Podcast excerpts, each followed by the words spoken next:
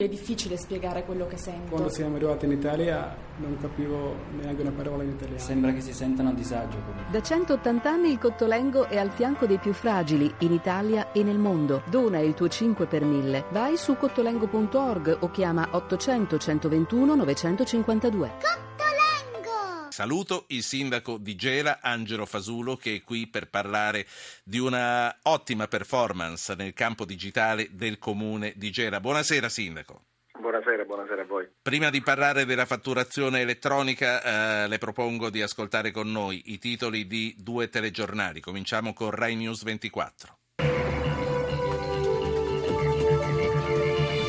Sono troppi tre mesi di vacanze a scuola, lo dice il ministro del lavoro Giuliano Poletti e scoppia la polemica.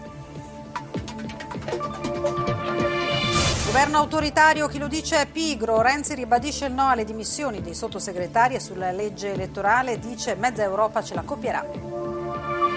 Strage di Tunisi, celebrati i funerali delle vittime italiane, il presidente Sebsi azzera i vertici della sicurezza. Si costituisce il pirata della strada che ha travolto e ucciso un ragazzo a Monza, sua madre è ancora in gravi condizioni.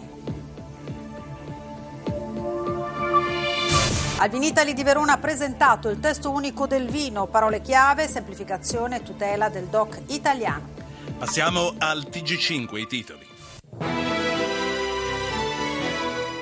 A Torino e Novara lo straziante addio alle vittime della strage di Tunisi, polemiche sulla mancata vigilanza al Museo del Bardo, nuove minacce ai turisti in un documento interno dei terroristi. Si costituisce il pirata della strada di Monza, indagato ma a piede libero. Sempre grave la madre del quindicenne rimasto ucciso. Domani al Senato il testo di legge sull'omicidio stradale, manifestano i parenti delle vittime. Draghi, la ripresa nell'eurozona si rafforza, l'inflazione crescerà a fine anno ma gli acquisti della B C E non distraggono. Straggano i governi dalle riforme. Faccia a faccia Tsipras Merkel, la cancelliera sì a Grecia forte. Pirelli ha un azionista di maggioranza cinese, testa e cuore in Italia. Marco Tronchetti proverà al T G cinque dopo l'entrata di Chem China, ci renderà ancora più forti in Asia, le nostre fabbriche e l'occupazione ne beneficeranno. Modella svedese sequestrata. E allora, fra una settimana dal trentuno marzo entreremo definitivamente nell'era della fattura elettronica, come previsto da una norma del duemilaotto, d'ora in poi l'amministrazione pubblica non potrà più accettare la fattura cartacea. La cosa, come spesso accade nel digitale, è più facile a farsi che a dirsi. I diversi programmi di Radio uno dedicheranno più di uno spazio nelle settimane a venire a illustrare le novità e per questo abbiamo voluto invitare il sindaco del primo comune ad averla introdotta. È Angelo Fasulo, sindaco di Gela. Di nuovo buonasera sindaco. Sì, buonasera. Voi già da nove mesi siete su questa strada. Quali sono le difficoltà a farla accettare la fattura elettronica ai piccoli commercianti o alle imprese del vostro territorio? Prima di rispondere, mi lasci ricordare a chi vuole direttamente fare domande o a chi vuole direttamente portare la propria esperienza sulla fattura elettronica, chiedete subito di intervenire con un sms al tre tre cinque sei nove nove due nove quattro nove. Sindaco, a lei. Ma eh, sicuramente un po' un cambio di abitudine, un po' anche un cambio di organizzazione. Per la pubblica amministrazione una grande comodità, un grande risultato. Per il privato ovviamente tante volte il, anche il piccolo può significare un piccolo cambiamento, ma credo che ormai siamo arrivati eh, al momento che questi cambiamenti non possono più fare paura. Serve un'amministrazione efficiente che risparmi e la fatturazione elettronica, oltre a dare trasparenza, dà anche efficienza. Ci spiega come funziona? Ma diciamo non, non c'è niente di particolare, nel senso che si inviano tutti, le, le fatture arrivano attraverso eh, una comunicazione telematica, vengono quindi registrate, vengono ovviamente eh, massima diventa la trasparenza, facile il controllo e la gestione. Noi fra l'altro abbiamo anche legato un software che è stato anche premiato come diciamo ci ha inserito fra le smart city perché eh, permette a tutti di eh, verificare lo stato della fattura, i tempi di pagamento, il rispetto dell'ordine cronologico diciamo che ormai è una delle cose più comode e più semplici, insieme a tante altre eh, possibilità che permettono sì. alla pubblica amministrazione di copiare un po' dal privato, ma nello stesso tempo anche di essere efficienti, lo ripeto, risparmiando. È bello eh, che un'esperienza così veda pilota un comune del sud. Eh, dopo le voglio chiedere quali problemi ha avuto con i piccoli imprenditori, con i commercianti anche della zona, ma prima voglio fare parlare un ascoltatore che è Alberto e chiama dalla provincia di Pisa. Buonasera Alberto. Buonasera. Prego. Volevo dire questo, che eh, senza dubbio mh, l'amministrazione comunale, come sta dicendo il sindaco di Gela, avrà tutti i suoi vantaggi. Io, che sono invece uno che, dovrei, che dovrà fare delle fatture elettroniche, pongo all'attenzione un'esperienza che ho avuto e che per capire, imparare, eccetera, il, il governo, il legislatore non ha messo a disposizione niente.